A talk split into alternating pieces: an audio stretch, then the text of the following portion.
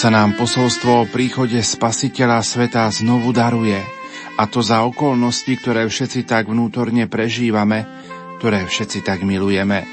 Neopakovateľné sa zopakovalo, alebo presnejšie sprítomnilo a prastarý príbeh sa opäť odohráva v celej svojej konkrétnosti. Pred našimi očami a v našej duši Vianoce, ako ich slávili naši starí rodičia a naši predkovia – a ako ich slávime a prežívame po niektorí aj my dnes, nie sú len tradíciou a naivnou nostalgiou, ale posolstvom odozdávaným z pokolenia na pokolenie, ktoré ostáva medzi nami, ak sa ho sami nezriekneme. V túto presvetú sviatočnú Vianočnú noc vám prinášame reláciu Tradícia slávenia Vianoc v našej kultúre – Hlboké tajomstvo pánovho vtelenia a narodenia doslova zľudovelo v našich koledách, zvykoch a vinšoch. Viac nám o tom povie už po pesničke aj cirkevný historik a farár v Selciach doktor Gabriel Brenza. Ničím nerušené počúvanie vám praje aj vysielací tým zložení majster zvuku Marek Rimóci, hudobná redaktorka Diana Rauchová a moderátor Pavol Jurčaga.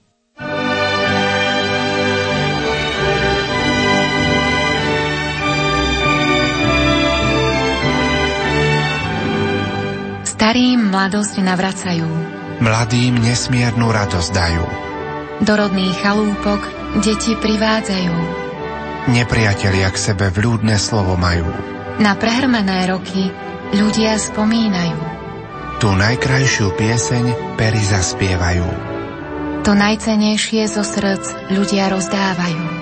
Takú čarovnú moc len Vianoce majú. Do života ľudí spásu prinášajú.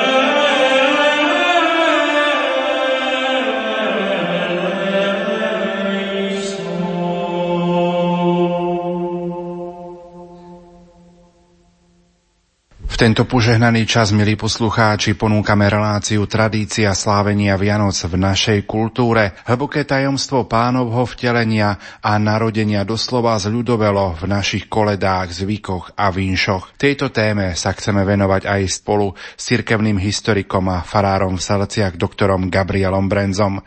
Pán farár, prajem ti požehnanú, sviatočnú, svetú noc. Podobne aj ja prajem tebe, ale aj všetkým poslucháčom Rádia Lumen. Je tu jedinečná chvíľa Svetej noci a my pred polnočnou svetovom show medzi štedrovečernou večerou si pripomíname v posvetnom tichu veľké tajomstvo narodenia a vtelenia Boha. Už si spomenul, že prežívame posvetné chvíle štedrého večera Svetej noci. Aké je to tajomstvo, ktoré slávime, respektíve začíname sláviť? Tak my vieme, že najväčšie sviatky v roku sú sviatky veľkonočné, kedy slávime tajomstvo vykúpenia. Ale druhé najväčšie sviatky s prípravou, s oktávou, s okruhom sú práve sviatky vianočné. V nich slávime hlboké tajomstvo nášho vtelenia. Skutočnosť, že po prvotnom hriechu, keď sa priepas medzi Bohom a ľuďmi zväčšila, Boh urobil ústretový krok, že poslal na svet svojho jediného syna. A my vieme, že toto voláme tajomstvo vtelenia. Ono je veľmi hlboké. Špekulovali o ňom, písali a hlbali mnohí teológovia. Ja len spomeniem, že vlastne tajomstvo Kristovej osoby bolo predmetom diskusie na dvoch ekumenických konciloch v kresťanskom staroveku. V roku 431 na koncile v Efeze rozoberali otcovia tajomstvo bohorodičky a vystúpili proti nestorianskému bludu, ktorému bolo zaťažko uveriť, že ľudská matka porodila Božie dieťa a že nosí skutočný titul Teotokos, bohorodička. A my vieme, že zásluhou svätého Cyrila Aleksandrijského sa tento titul Teotokos obhájil a teologicky zdôvodnil. Hĺbku Božieho materstva si pripomíname počas Vianoc, ale potom aj tajomstvo Kristovej osoby, ktoré bolo zasa predmetom uvažovania otcov na koncile v Chalcedone v 5. storočí v roku 451, keď sa hovorilo, že Kristus bol jedinečný v tom, že mal v jedinej osobe ľudskú a božskú prírozenosť. Že tieto prírozenosti boli v Kristovi nezmiešané, že boli pevne spojené v jednej osobe a že Kristus bol Boho človek. Aj toto stalo veľa úsilia, veľa hlbania a veľa filozoficko-teologického zdôvodňovania. A toto si vlastne pripomíname počas Vianoc, počas Vianočného okruhu, cez advent, cez Vianočné obdobie. Slovo sa stalo telom a prebývalo medzi nami. Alebo Boh sa stal človekom, aby sme sa my mohli stať Božími deťmi. A to je veľmi hlboké tajomstvo. Toto tajomstvo je nádherne opísané prvých kapitolách najmä Lukášovho a Matúšovho evanielia.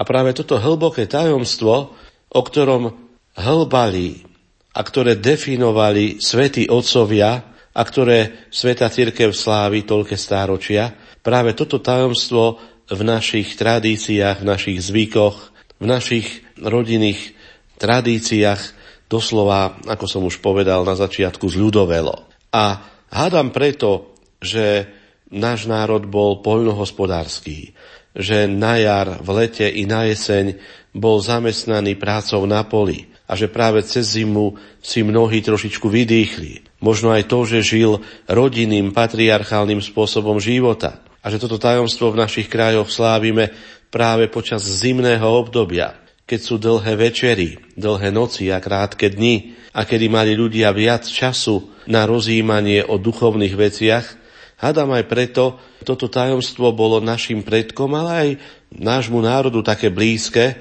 a práve preto naši predkovia, ale aj doteraz v mnohých rodinách sa toto tajomstvo tak intenzívne slávi. Nielen liturgicky, nielen v kostole, ale aj počas rodinných tradícií. Spomínal si, že práve tajomstvo pánovho vtelenia a narodenia doslova zľudovelo v našich koledách, zvykoch a vinšoch. Tomu sa budeme venovať v ďalšej časti relácie. Je to možno aj charakteristické, že Vianočné sviatky sú, tak povediac, rodinné sviatky, že sa dáva do popredia jednak svetá rodina, ale aj rodina kde sme sa vlastne narodili, vyrastali a kde vlastne tie najkrajšie spomienky zo slávenia Vianoc máme predsa z rodiny, ako to slávili naši otcovia, naše mamy a potom aj zo slávenia v kostole. Samozrejme, veľmi pôsobivé sú Vianočné koledy a Vianočné sveté omše.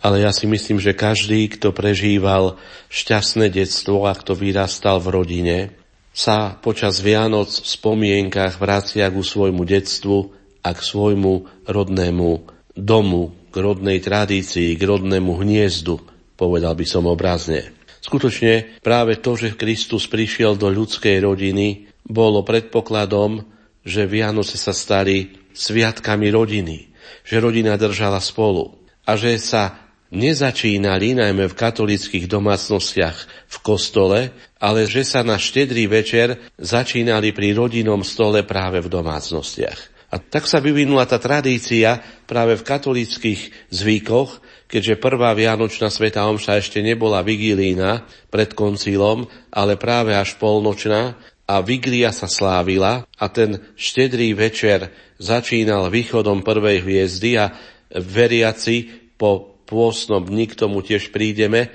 začínali sláviť sviatky práve pri stole, tak mne to možno tak subjektívne osobne evokuje, že to bolo čosi podobné, ako keď si pri sviatočnom stolovaní pripomínali paschu starozákonné rodiny. Spoločné stolovanie, ktoré malo špecifické jedlá a ktoré malo spoločný rituál, alebo teda rituál, ktorý sa vymykal bežnému stolovaniu, to všetko robilo z Vianoc čarovné sviatky, sviatky rodiny, sviatky, na ktoré sa rodiny tešili.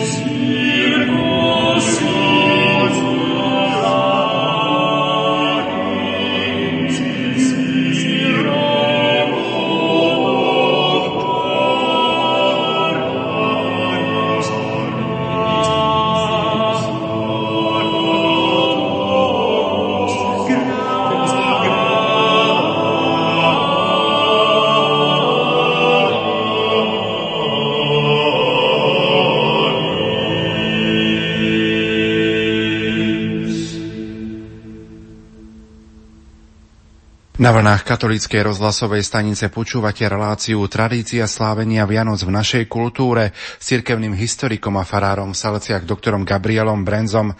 Pán Farár, aká bola tradícia prípravy na Vianoce? Lebo aj na Vianoce sa treba pripraviť. Skončili sme práve dnes adventné obdobie. Tak ako vyzerala táto príprava na Vianoce z tej duchovnej stránky? Tak my vieme, že v našej tradícii bol advent časom posvetného očakávania, ale aj časom zdržania sa zábav, svadobných veselí a nejakých takých hlučných spoločenských posedení. Advent bol čas ticha. Keď nadišla prvá adventná nedeľa, vždy okolo sviatku svätého Ondreja, hovorilo sa v našich prísloviach, že Ondrej má kľúče od adventu, tak všetko sa v domácnosti, ale aj v našej tradícii stíšilo. A po prvej adventnej nedeli začala a v našej tradícii to bola veľmi silná tradícia rorátnych svetých homší. Keďže neskoro vychádzalo slnko, veľmi skoro ráno veriaci prichádzali do kostola,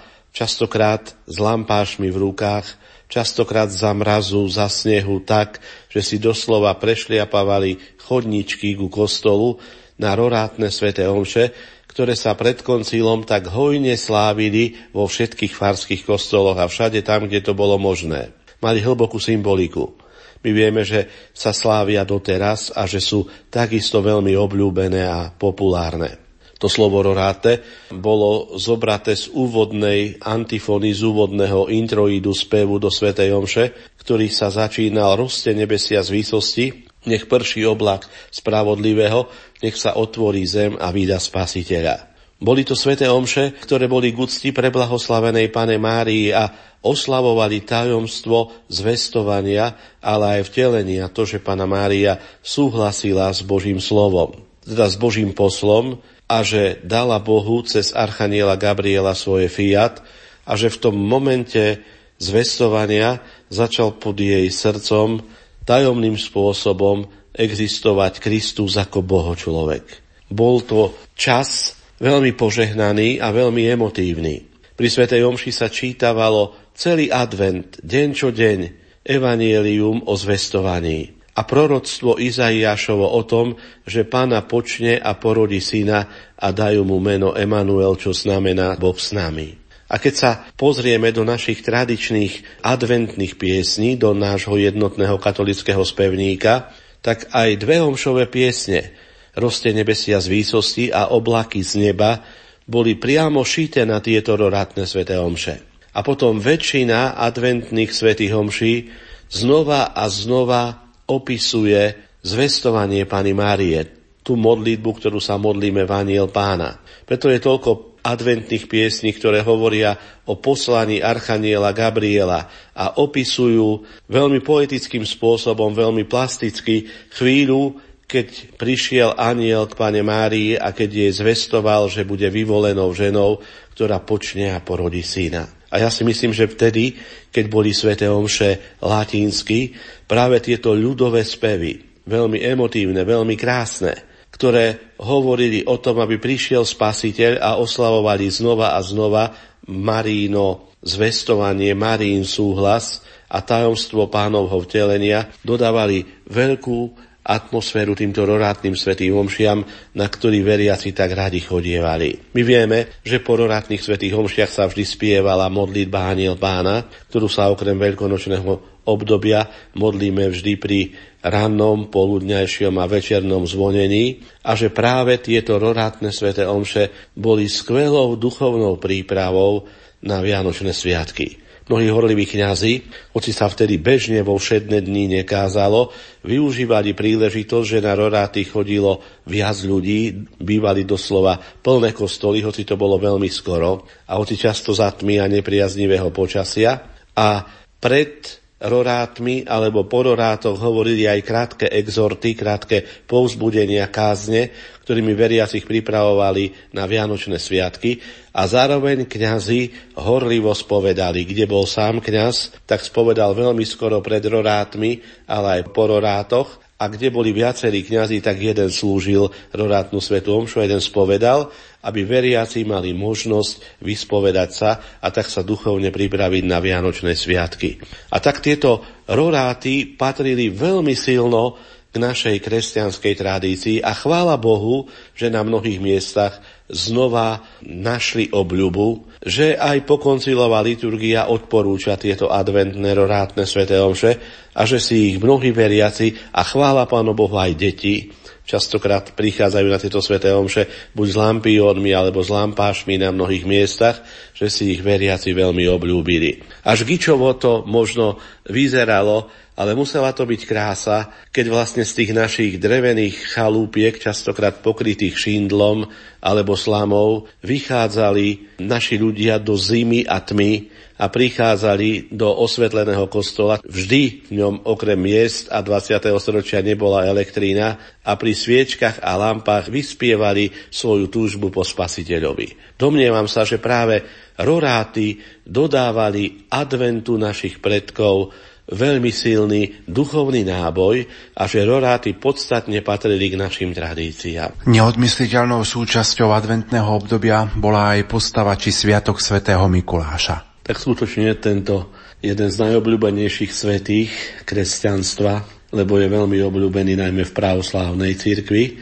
U východných kresťanov, ale je veľmi obľúbený aj v katolíckej cirkvi. A tento svetec patrí k veľkým postavám adventu. 6. decembra tradične podľa kalendára gregoriánskeho sa slávil jeho sviatok. My vieme, že tento biskup bol biskupom v terajšom tureckom meste Mire a že zomrel v roku 343. Je paradoxné, že o jeho živote vieme pomerne málo. Pochádzal vlastne z Turecka, Stal sa biskupom v meste Míre ešte koncom 3. storočia. Počas Dioklecianovho prenasledovania bol vo vezení, kde neohrozene vyznával vieru, dokonca nosil znaky utrpenia a dokaličenia, ktoré mu spôsobili pri mučení vo vezení. Potom bol na Nicejskom koncile v roku 325, kde sa postavil na stranu arcibiskupa patriarchu z Alexandrie Alexandra a mladého diakona Atanáza proti arianskému blúdu a bol verným biskupom vo svojom meste. Obľúbený sa stal pre svoju dobročinnosť. Známy je ten jeho príbeh ešte z jeho mladosti, keď zachránil pred potupou tri céry jedného skrachovaného mešťana, obchodníka. A je zaujímavé, že práve on, okrem tej veľkej úcty, ktorú mu vzdávali východní kresťania, títo podľa juliánskeho kalendára slávili jeho sviatok až 19.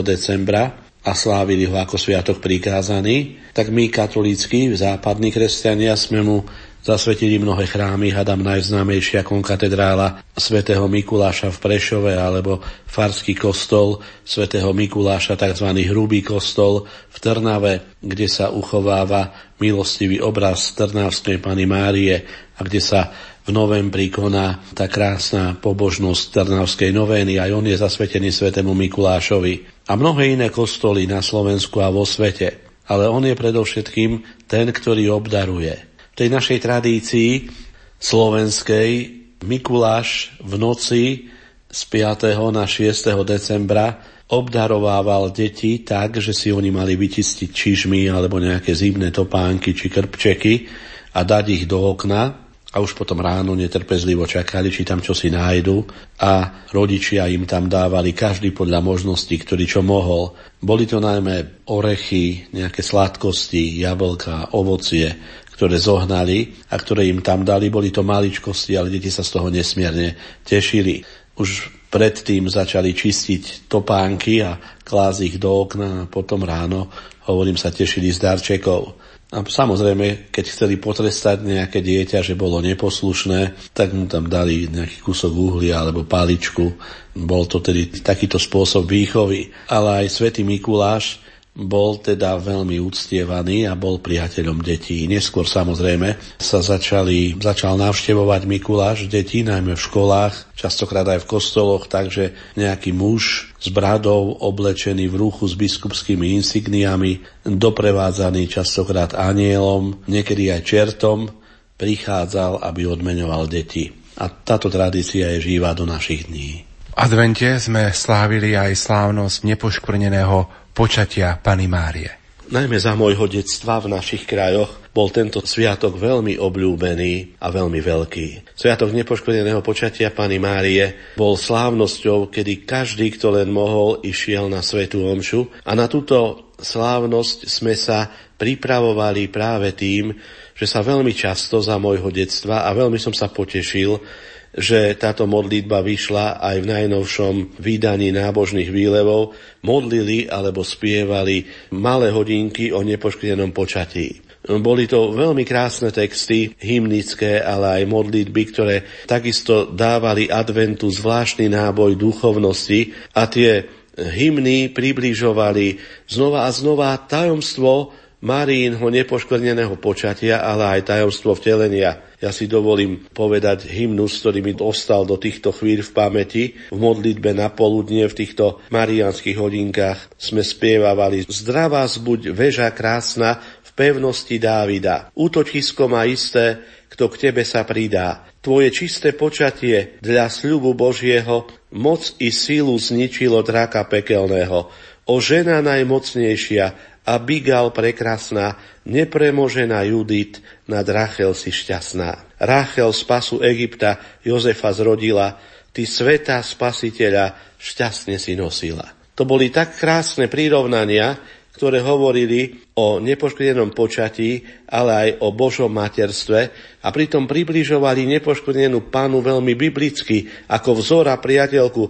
Celá krásna si priateľka moja. Modlil sa ten, kto sa predmodlieval hodinky a odpovedalo sa a dedičnej škvrny na tebe nikdy nebolo. A práve spev týchto marianských hodiniek o nepoškodenom počatí Častokrát sa to robilo už 9 dní pred týmto sviatkom od Ondreja do sviatku nepoškodeného počatia. Bolo najmä v tradícii, kde som vyrastal, veľmi silným motívom, počiatkom prežívania adventu a tento sviatok mi ostal v pamäti ako sviatok veľmi veľký a krásny. Už aj preto, že bola tradícia v našom bratislavskom seminári, že okolo tohto sviatku sme prijímali sviatosť diakonátu, prvý stupeň kniastva a ja som bol práve deň po sviatku nepoškodeného počatia 9. decembra vysvetený za diakona. Ale to už je môj osobný pocit. Ale marianské hodinky a slávenie tohto sviatku to bolo ďalšie, čo si silné, čo prevládalo v našich kresťanských katolíckých rodinách. Vieme priblížiť našim poslucháčom možno ešte ďalšie pobožnosti či zvyky,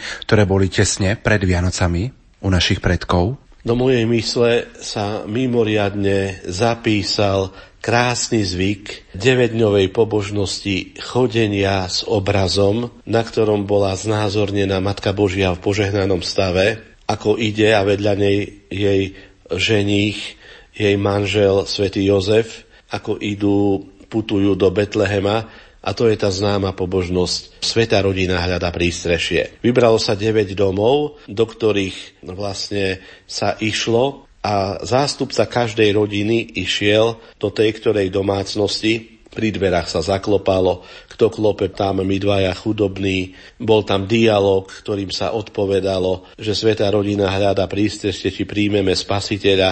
A vtedy sa pozvali všetci, ktorí vošli do tej prednej izby alebo do obývačky už neskôr. A tam v podstate sa pomodlila modlitba prijatia Svetej rodiny, desiatok Svetého Ruženca, alebo aj celý radosný Svetý Ruženec, loretánske litánie.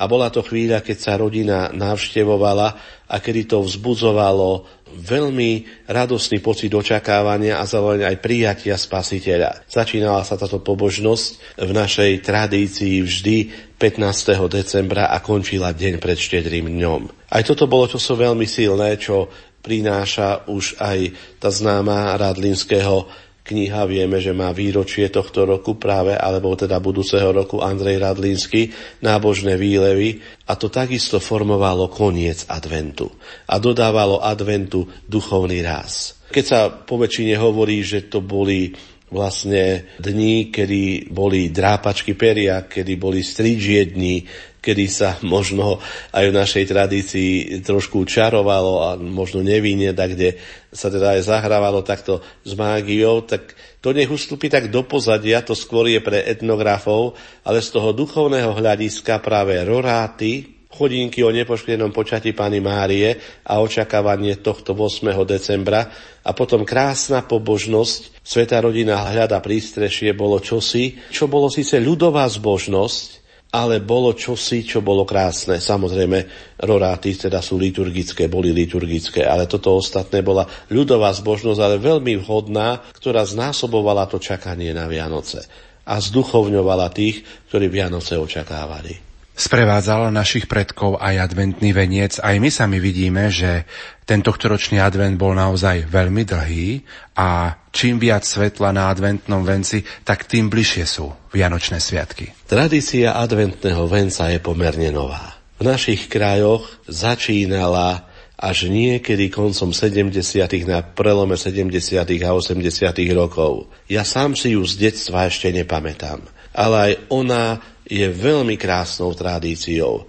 Vieme, že sme ju prevzali od evanielíkov, od protestantov a že má svoj pôvod v Nemecku, konec koncom tam má svoj pôvod aj stavanie a ozdobovanie Vianočného stromčeka, ale dnes si už v našich kostoloch a v našich rodinách nevieme advent bez adventného venca ani predstaviť. Je chvála Bohu, že tento zvyk bol tak všeobecne prijatý aj v kostoloch, aj v duchovnej tradícii ale aj, dalo by sa bať v profánej tradícii, vidíme adventné vence aj po námestiach, dokonca tak, aj v nakupných centrách. A je to vždy krásne, keď cez zapaľovanie novej sviece, cez 4 adventné nedele, sa blížime k tomu svetlu, ktorý je Kristus a k tomu svetlu, ktoré ožiarilo temnotu noci.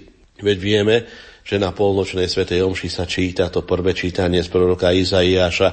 Ľud, bývajúci v temnotách, uzrie veľké svetlo. A tá symbolika svetla práve v čase tých dlhých adventných nocí je veľmi krásna, a myslím si, že aj symbolika adventného venca, hoci je to v našej tradícii záležitosť znova a hoci ju naši predkovia nepoznali, je čosi, čo je veľmi pekné a čo chvála Bohu sa veľmi ujalo v našich farnostiach, v našich cirkevných spoločenstvách aj v našich rodinách. Pán Farár, z toho, čo si rozprával o prežívaní adventného obdobia, vidie, že naši predkovia prežívali toto obdobie naozaj veľmi duchovne. Bolo to obdobie ticha, keď aj boli priatky, voľa kedy takto rozprávali starší ľudia. Nehrálo sa, nepozývali sa muzikanti, len sa ticho zaspievalo, spievali sa adventné piesne, bol to čas ticha, bol to čas očakávania, bol to čas radostnej prípravy, bol to čas, na ktorý sa tešil každý, dospelí deti. Doslova deti sa deň čo deň pýtali, koľkokrát sa ešte vyspíme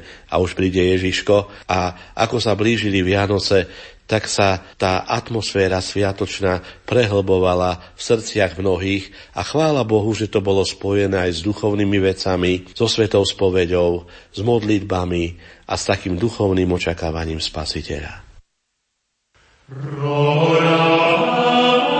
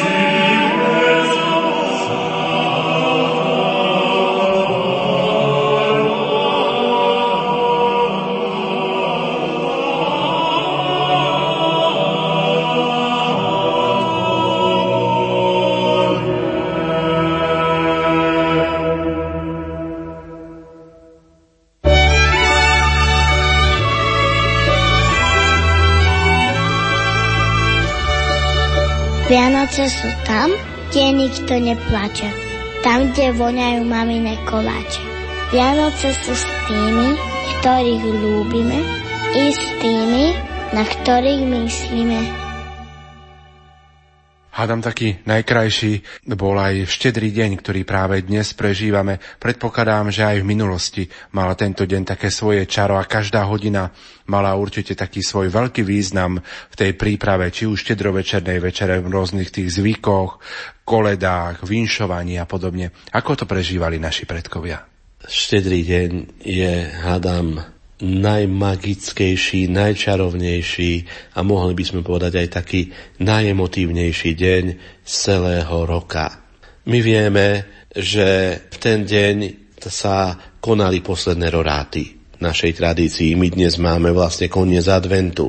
A bol to prípravný deň pred Božím narodením, pred sviatkami narodenia nášho spasiteľa, ktorý sa volal aj štedrý, pretože nám Boh ten deň dá svoju štedrosť, keď nám dal svojho jediného syna. Volal sa častokrát aj vigília, alebo ako sme to volali v náreči, vilia. Čas očakávania, čas bdenia. Tento deň bol predovšetkým prípravný deň, keď mali vlastne gazdinky plno práce s prípravou sviatočnej večere. My vieme, že dlho až vlastne do čias pred koncílom bol tento deň aj pôstny. Podľa tradície sa ten deň mal zachovať prísny pôst a mali sa veriaci len raz dosýtať najesť, preto si ten posledný hlavný chod pripravovali práve na, na tú štedrú večeru. Bol to deň očakávania, deň prípravy a ako som povedal, v katolíckej tradícii sa tento deň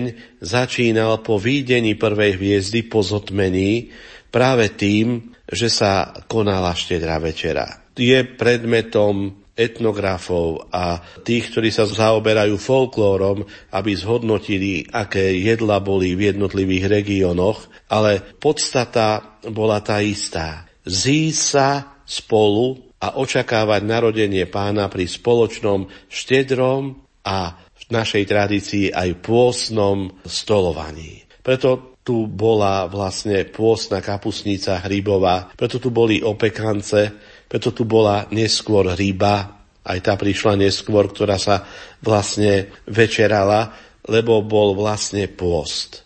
A my vieme, že množstvo veriacich, hoci už nie je vigilia dňom prísneho pôstu, tento pôst podľa tradície aj zachováva, aj ste im to pán pripočíta k dobrému, keď to robia z duchovného hľadiska. Mňa vždy fascinovalo pri tejto večeri práve tá duchovná atmosféra, ktorá v našej tradícii bola, a to vyjadrenie spoločenstva. Zvyčajne sa potom, ako sa zotmelo, začínalo spoločne večerať po spoločnom zvonení. Modlitby, ktoré boli predpísané a ktoré znova vyšli pri štedrej večeri, boli modlitby Aniel pána, boli modlitby za zosnulých, boli modlitby pred jedlom, ale aj zaspievaním koledy a prečítaním z písma svätého, najmä z Lukášovho evanielia, udalosti o narodení Ježiša Krista. Skutočnosť oplátok, ktorá je taká blízka v našich krajoch. My vieme, že v minulosti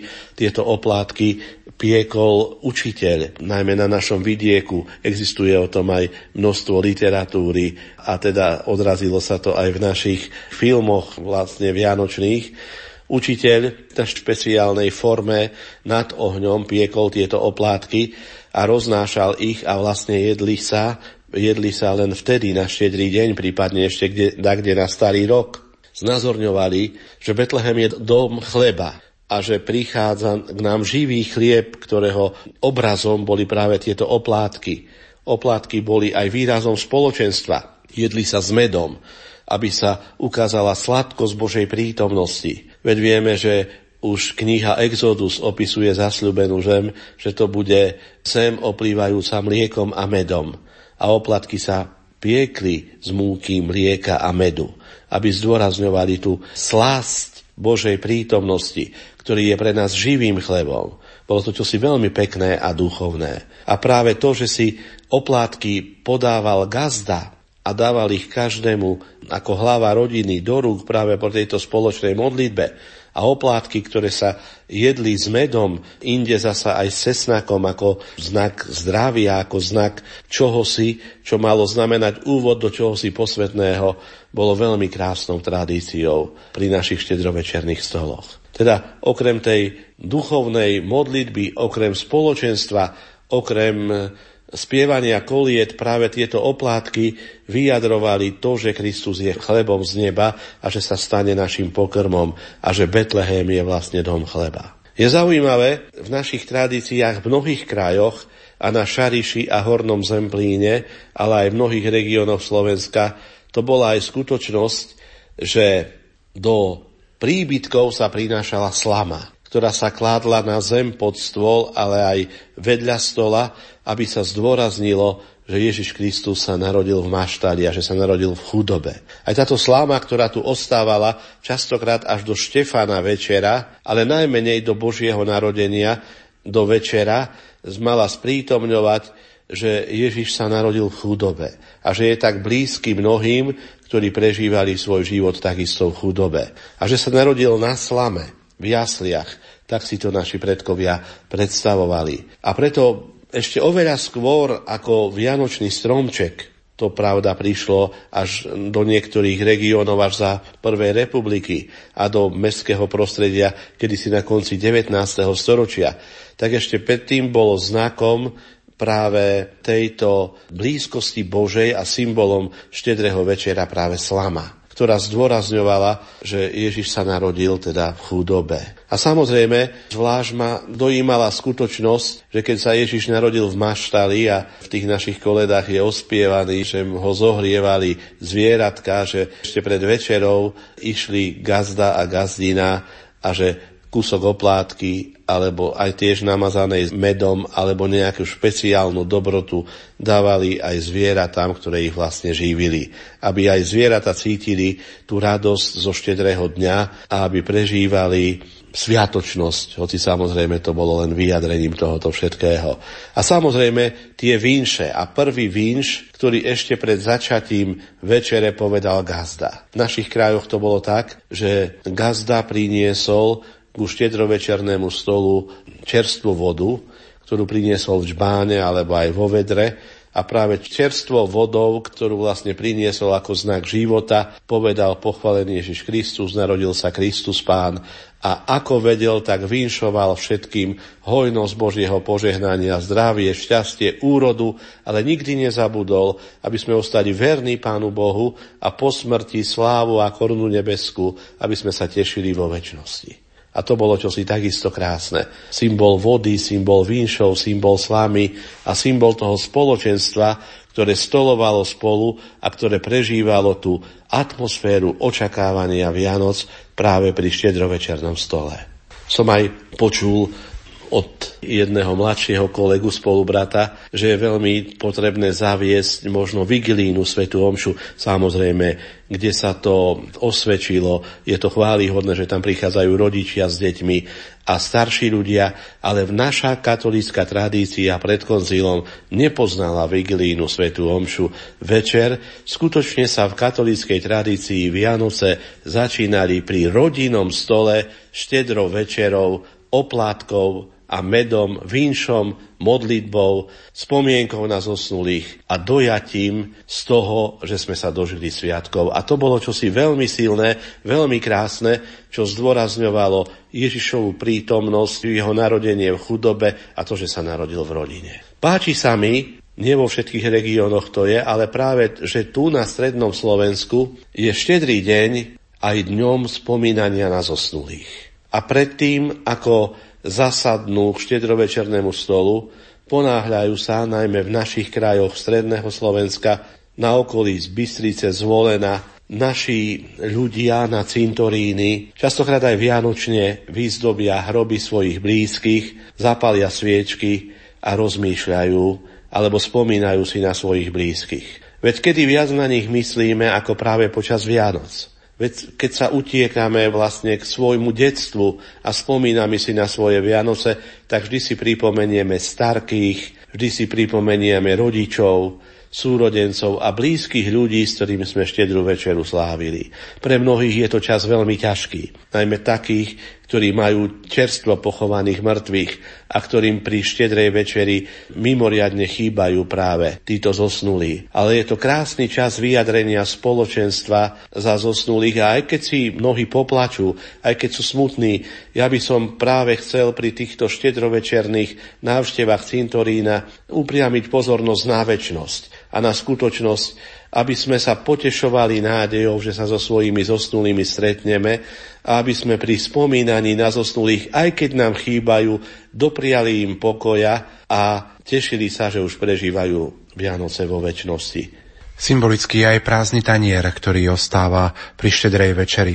Aj toto je veľmi krásne. Vieme, že to krátke konštatovanie v Evangeliu podľa Lukáša je, že nebolo pre nich miesta v hostinci. Naši predkovia dali do príslovia host do domu, Boh do domu. A bolo tradíciou, že keby prišiel na štedrý večer pocesný, že prichádza v ňom sám Kristus. A ako ho neprijali vtedy v Betleheme, nebolo miesta, tak my ho máme prijať. A preto bol symbolom prázdneho taniera predovšetkým miesto pre toho, ktorý má prísť. A samozrejme, niektorí si to vysvetľujú, že tento prázdny tanier je symbolom tých zosnulých, ktorí predtým s nami trávili sviatky a teraz pri našom stole chýbajú. Ale zdá sa mi, že prvotný motív to bol motív prijatia hostia, v ktorom na štedrý deň príde Kristus a že to, ten prázdny tanier je symbolom otvorenosti Ježišovi Kristovi, ktorý môže prísť v chudobnom alebo pocesnom.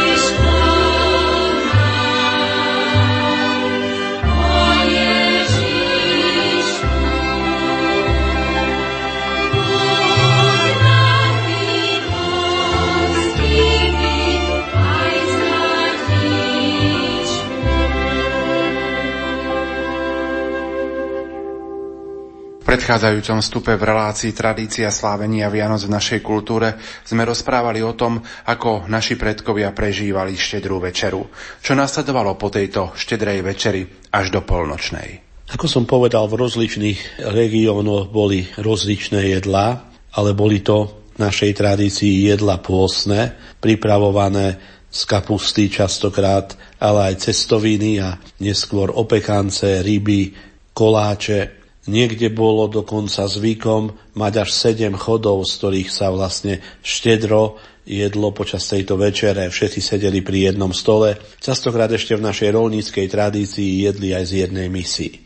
Po večeri samozrejme nasledovala spoločná ďakovná modlitba a potom, popri všetkých tých tradíciách, ako bolo púšťanie sviečok alebo nejaké to spomínanie, sa spievali koledy a chodilo sa vinšovať už na štedrý večer. Najmä deti chodievali spievať tzv. popod okná, kde spievali radosné piesne o tom, že sa narodil spasiteľ a zvestovali radosť všetkým, ku ktorým popod okná alebo aj do miestnosti chodili spievať. Keďže samozrejme ešte v našich domácnostiach veľmi dlho neboli ani rozhlas, ani televízia, tak po večeri čas strávili rodiny tak, že spievali koledy alebo spomínali na predchádzajúce Vianoce.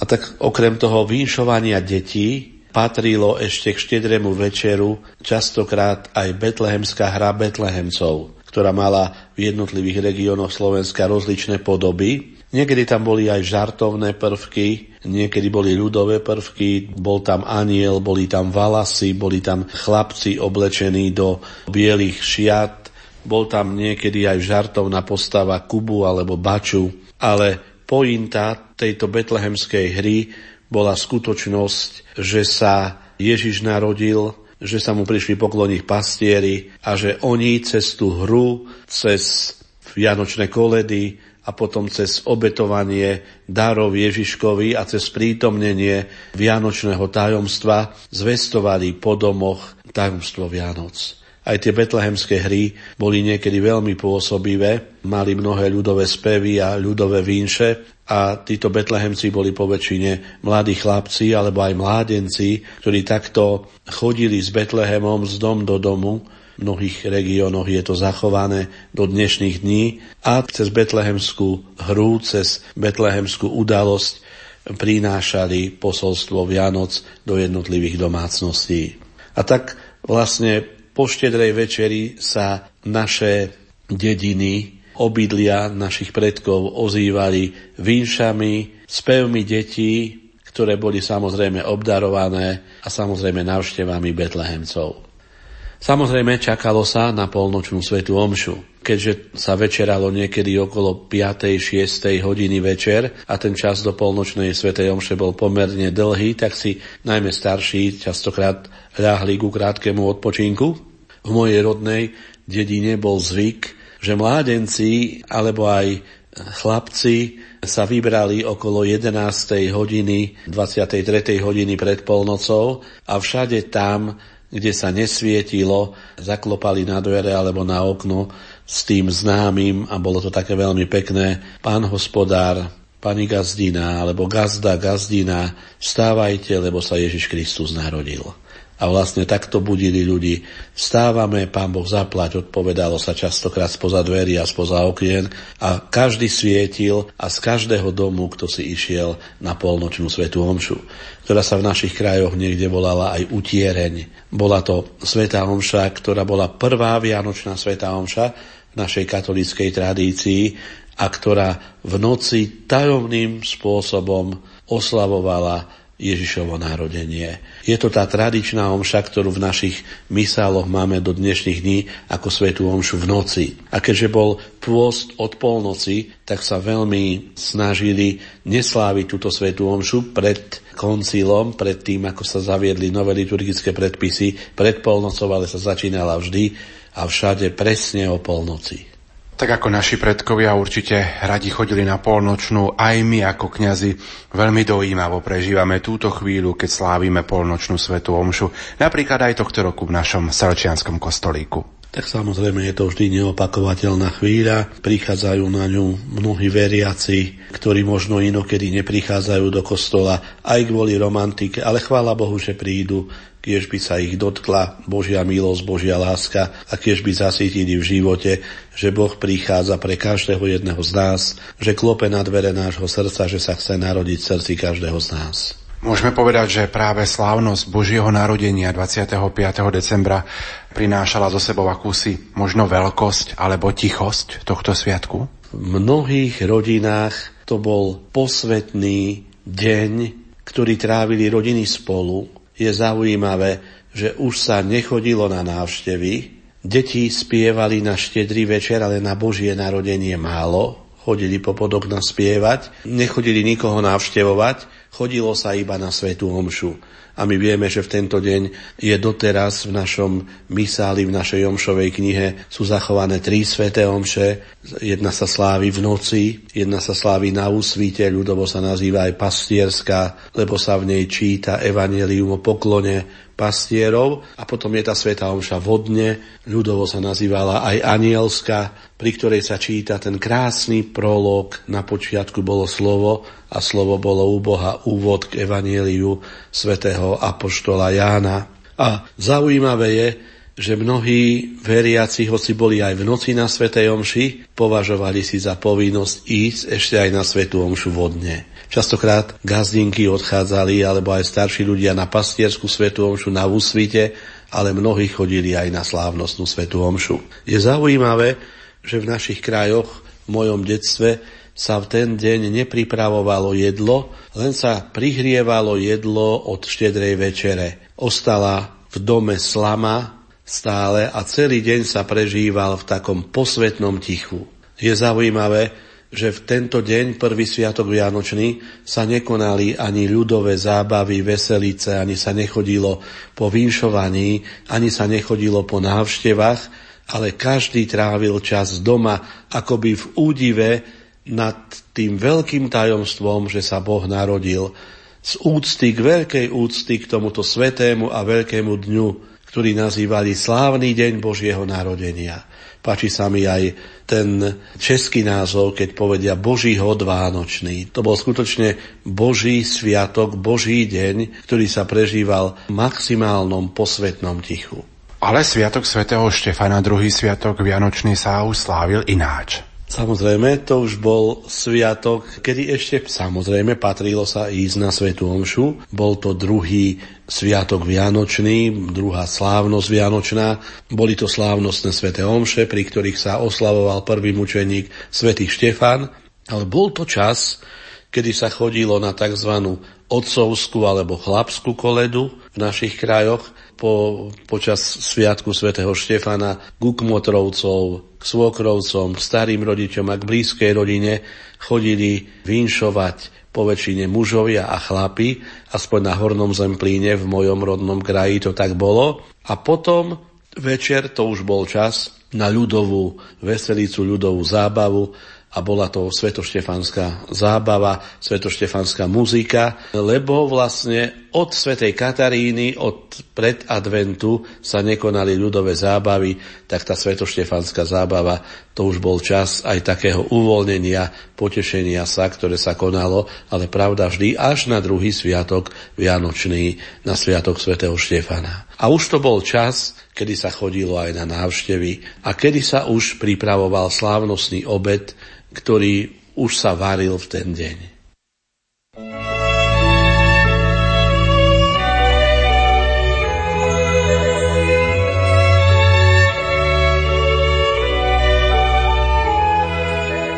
Tak ako za oknom sneží padá, nej do tvojho srdiečka šťastie padá. Zabudni na bolesť, na starosti a prežij Vianoce láske a v radosti. Tešíme sa na Ježiška.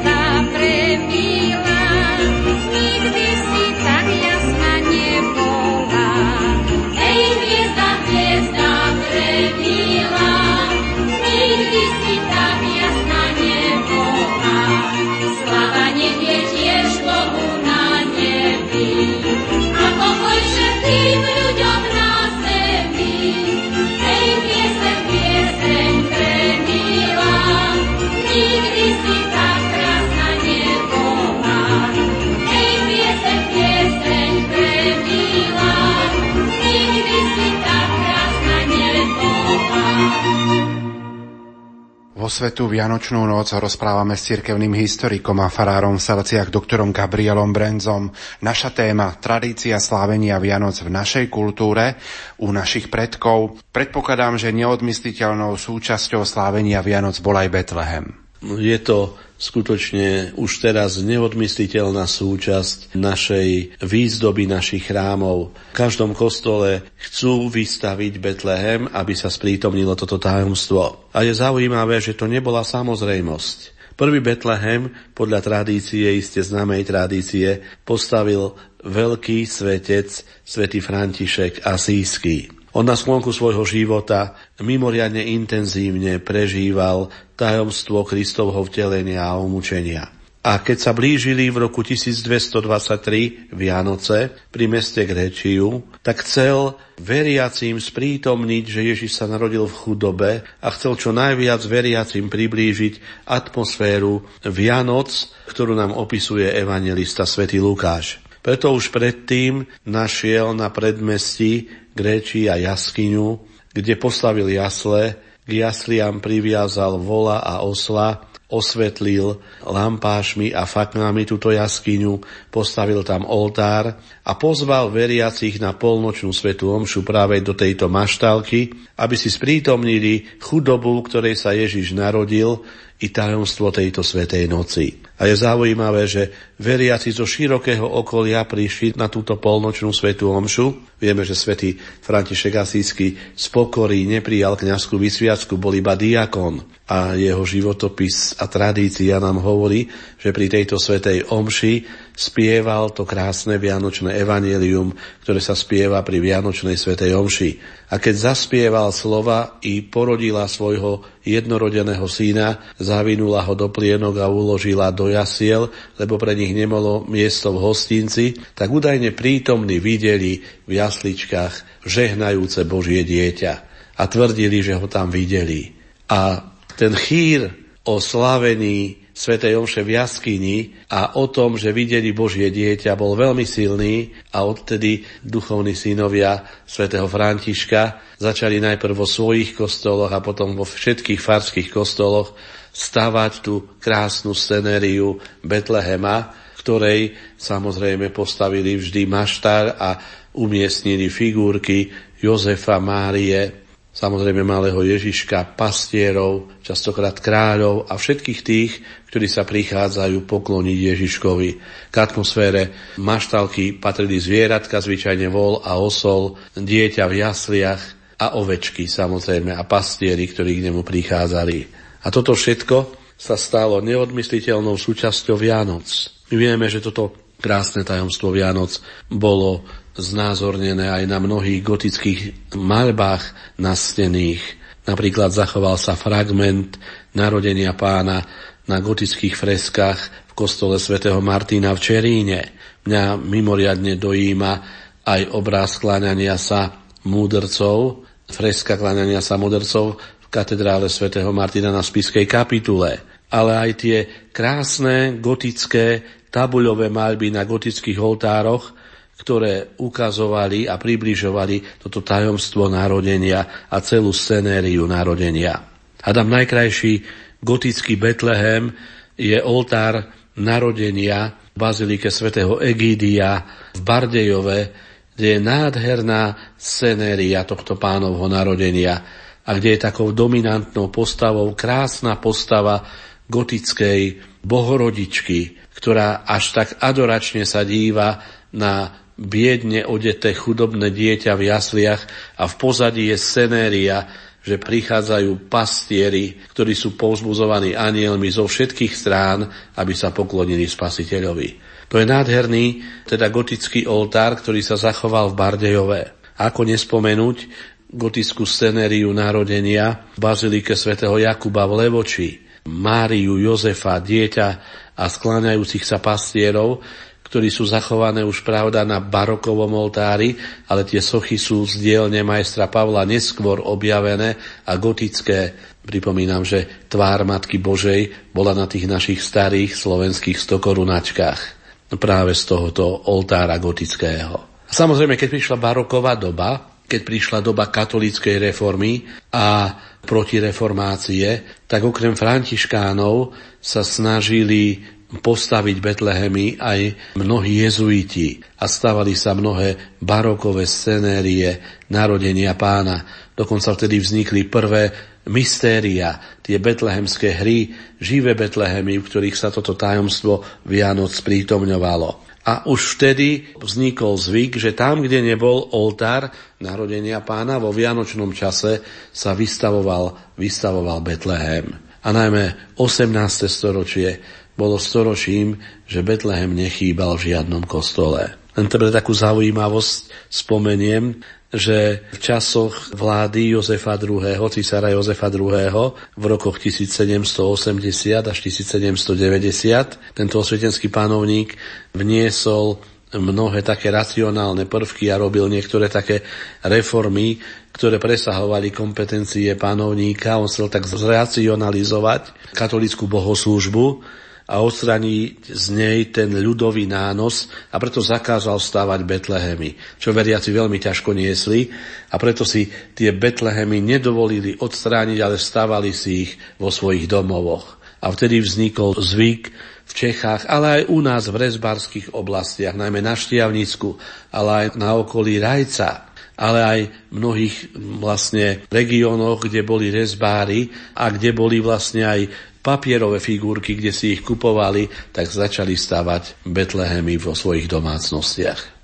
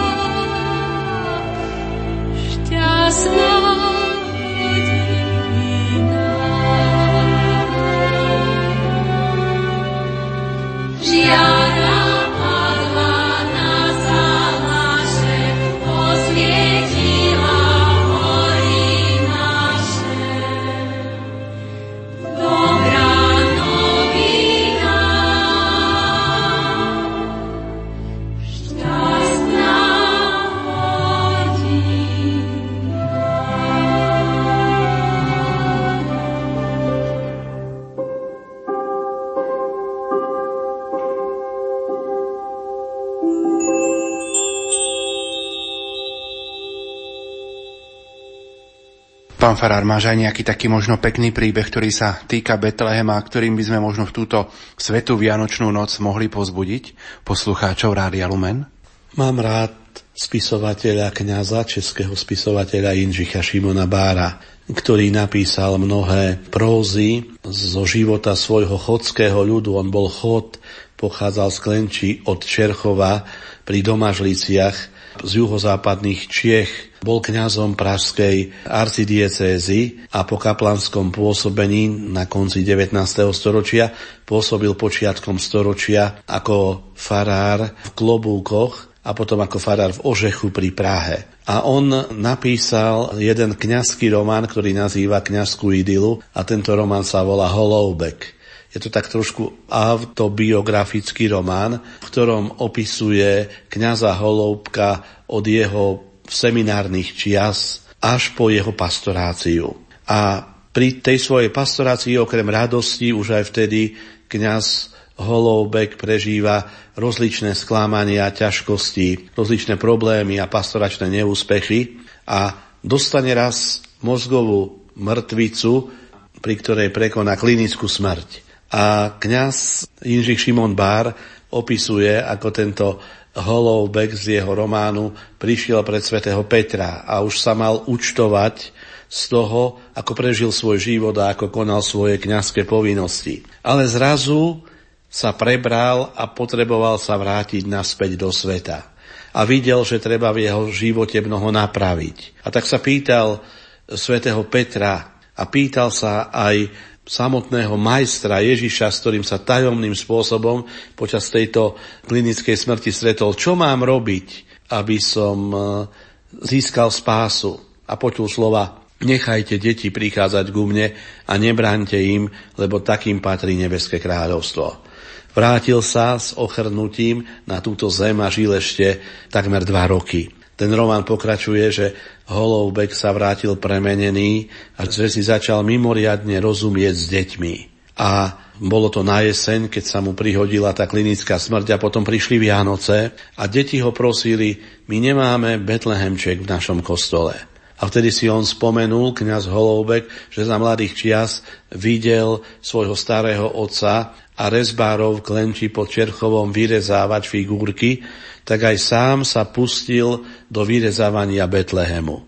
A vyrezával ho zvláštnym spôsobom tak, že dával do tých figuriek tú svoju národnú hrdosť Chodska a české národné kroje. Do českého kroja obliekol aj svetú rodinu, aj panu Máriu a Jozefa. Českí ľudia prichádzali ako pastieri, aby sa poklonili Ježiškovi a ako králi prichádzali králi z českej histórie, napríklad Karol IV. alebo Jiži z Podebrad alebo svätý Václav.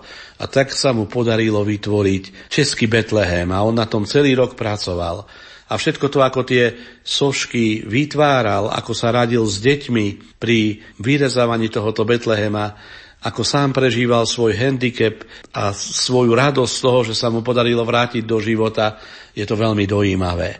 A mimoriadne sa tešil na tie svoje druhé Vianoce, keď Betlehem postaví. Ešte tak mimochodom, nedarilo sa mu vyrobiť sošku Ježiška, tak túto sošku mu potom z vosku vyrobili kontemplatívne sestričky, ktoré mu ju poslali.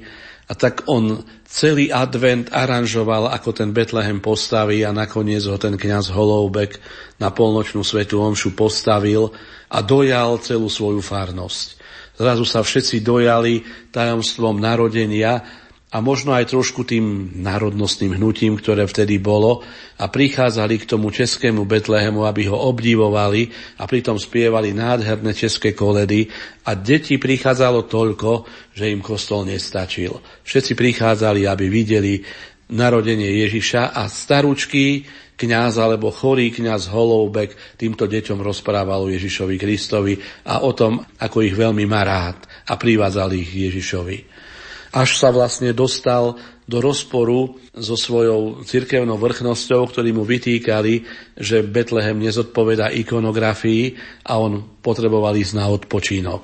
A na odpočínok potreboval ísť v februáru, 2. februáru a poslednú svetú homšu slúžil na hromnice 2. februára, keď Betlehemček bol v kostole posledný krát. A pri popoludňajšej pobožnosti, keď sa deti mali rozlúčiť s Betlehemom a on v pluviáli sedel pred Betlehemom, kľačal pred Betlehemom a modlil sa pobožnosť k božskému dieťaťu, prišiel posol smrti a povolal ho z tohoto sveta počas spievania týchto koliet. Staručký kňaz, ktorý vlastne do poludnia kázal na tému Teraz prepustíš, pane, svojho služobníka v pokoji na Simeonov chválospev, vlastne odchádza za spevu koliet obklopený deťmi pri Betleheme, ktorý sám teda vyrezal, ktorý sám postavil, ktorý sám zostrojil. A tak sa končí jeho kňazka životná púť. To je taká túžba toho citlivého kňaza Inžicha Šimona Bára, ktorý chcel sprítomniť toto tajomstvo Vianoc, najmä deťom ukázať toto tajomstvo narodenia a zároveň ukázať, že Kristus sa narodil pre každého. A on si predstavoval, že Kristus sa narodil v českej zemi a že sa mu prišli pokloniť práve Česi. A to je to krásne, že začali v tom, tých časoch národného prebudenia vznikať mnohé národné Betlehemy a že máme aj my Slováci svoj slovenský pohyblivý Betlehem, ktorý máme v Rajeckej lesnej a ktorý zostavil, alebo teda zhotovil za takmer 17 rokov majster Jozef Pekara, ktorý je vlastne 8,5 metra dlhý, 2 metre široký a má takmer 300 postav. A v tej panoráme Slovenska od východu po západ, kde sú tam jednotlivé dominanty miest, a kde vlastne asi 300 figuriek sprítomňuje všelijaké ľudové remesla, ktoré boli uprostred toho je Kristus, ktorému sa kláňajú vlastne ľudia prichádzajúci v našich slovenských národných krojoch. A to je také krásne, že ako by Kristus sa chcel narodiť pre každý národ a tak ako si ho predstavoval Inžich Šimon Bár, že sa narodil v Českej zemi, tak ako si to poeticky predstavoval aj majster Pekara a mnohí, že sa narodil na slovenskej zemi, je v tom čosi krásne. Kristus prišiel pre každého jedného z nás, prišiel, aby nám bol blízko a prišiel, aby nám bol blízko práve na tom mieste, na ktorom žijeme. Takže ja si myslím, že teologicky, ale aj ľudovo je to celkom správne, keď si pripomíname každý podľa svojich predstav to krásne tajomstvo Vianoc zobrazené v Betleheme. Pán Farár, z toho, čo sme rozprávali v uplynulých minútach, naozaj vidno len to jediné, že dedictvo otcov zachovaj nám, pane. To, čo slávili naši predkovia, aj počas Vianočných sviatkov je dobré, aby sme si to uchovali, možno aj my dnes. Vianoce v dnešnej dobe sú skomercializované.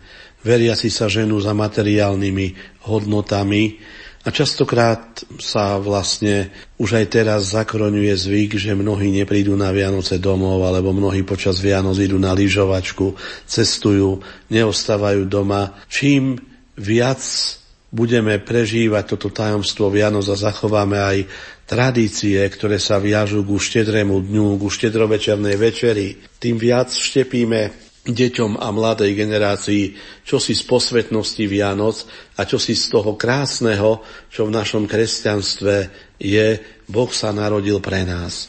A preto, kde je len trošku možné, by som povzbudzoval ľudí, aby okrem toho duchovného prežívania Vianoc dokázali zachovať aj všetky rozumné ľudové tradície, ktoré sú v jednotlivých regiónoch také krásne a tak, aby slávili Vianoce vo svojich rodinách aj podľa tých zvykov, ktoré nám zachovali naši predkovia. Toto všetko môže nám pomôcť prežívať sviatočnosť, veľké tajomstvo, ktoré počas Vianoc slávime a najmä tú blízkosť Boha, ktorý prišiel pre každého jedného z nás. Pán Farár, hádam, neobíďme ani tradičné slovenské koledy. Naše koledy, ktoré sa zachovali aj v našom jednotnom katolickom spevníku, sú veľmi krásne a vlastne takisto hovoria o oslave Vianoc v duchu našich tradícií. Napríklad spievame do hory, do lesa, valasy alebo dobrý pastier sa narodil, alebo spievame Búvaj dieťa krásne, alebo spievame, aby dieťa odpočívalo na našom salaši. A to vidno, že naši predkovia ospievali toto tajomstvo Vianoc tak, že si ho predstavovali v duchu svojich tradícií, v duchu svojich pastierských tradícií a v tom duchu v akom aj oni žili. Častokrát rolnickým spôsobom života, častokrát blízko poľnohospodárskych zvierat, častokrát teda domácich zvierat a častokrát blízko tej atmosféry na okraji, v ktorej sa vlastne narodil Kristus. Ktoré boli pre teba možno tie najkrajšie Vianoce? Tak samozrejme, že to boli častokrát Vianoce môjho detstva. Veľmi krásne boli Vianoce v roku 1982, Vtedy som ešte pred štúdiom teológie narukoval ďaleko do Českých Budejovíc už 1. apríla a keď sa blížili Vianoce, som sa bál, ako ich poprvýkrát budem sláviť mimo domova. A zaujímavé, že týždeň pred Vianocami som dostal opušťák a cestoval som deň pred štedrým dňom, celý večer, celú noc, celé ráno, na obed štedrého dňa som prišiel domov úplne šťastný a bol som na štedrej večeri bol som na polnočnej svetej omši, bol som na slávnostnej svetej omši a na Božie narodenie večer znova som sadol na vlak a cestoval až do Štefana, lebo do polnoci som sa mal vrátiť, ale bol som celý šťastný, že som štedrý deň strávil doma. A takisto aj druhý rok Vianoc som mohol byť doma. A potom to boli krásne Vianoce, keď som bol vlastne vysvetený za diakona a poprvýkrát s veľkou trémou s veľkou bázňou, ale aj s veľkou radosťou som mohol vo svojom kostole, rodnom kostole, svojim rodákom, rodičom, starým rodičom, blízkym, zvestovať tajomstvo Vianoc, keď som mohol mať homílie počas Vianočných sviatkov v roku 1988, keď som bol vysvetený za diakona. A potom iste to boli aj prvé kňazské Vianoce s povinnosťami iné, ako boli Vianoce detstva, ale Vianoce, ktoré človek prežíval v oslave Božieho narodenia a vo veľkej túžbe slúžiť farnostiam a sprítomniť veriacim tajomstvo Vianoc. Pomaly sa aj my budeme uberať na polnočnú, čo popriať všetkým, ktorí nás túto sviatočnú noc pred polnočnou počúvali. Aby prijali Božiu lásku, aby sa nebali otvoriť Ježišovi Kristovi, ktorý prichádza pre každého jedného z nás. V jednej z našich koliec spievame Nám, nám narodil sa Narodil sa pre každého jedného z nás. Svetý Augustín hovorí, že jedna duša by bola pre spasiteľa taká cenná, že by prišiel aj kvôli jednému z nás. Tak si dosaďme za tú dušu seba samého a buďme vďační Ježišovi, že prišiel aj kvôli nám, aby nám bol Boh blízko. A tak prijímať túto Božiu lásku, otvoriť sa tejto Božej láske. A v tej atmosfére Vianoc aj tradícií, ktoré máme, približiť si toto veľké tajomstvo a prežívať ho, toto by som prijal každému jednému z nás.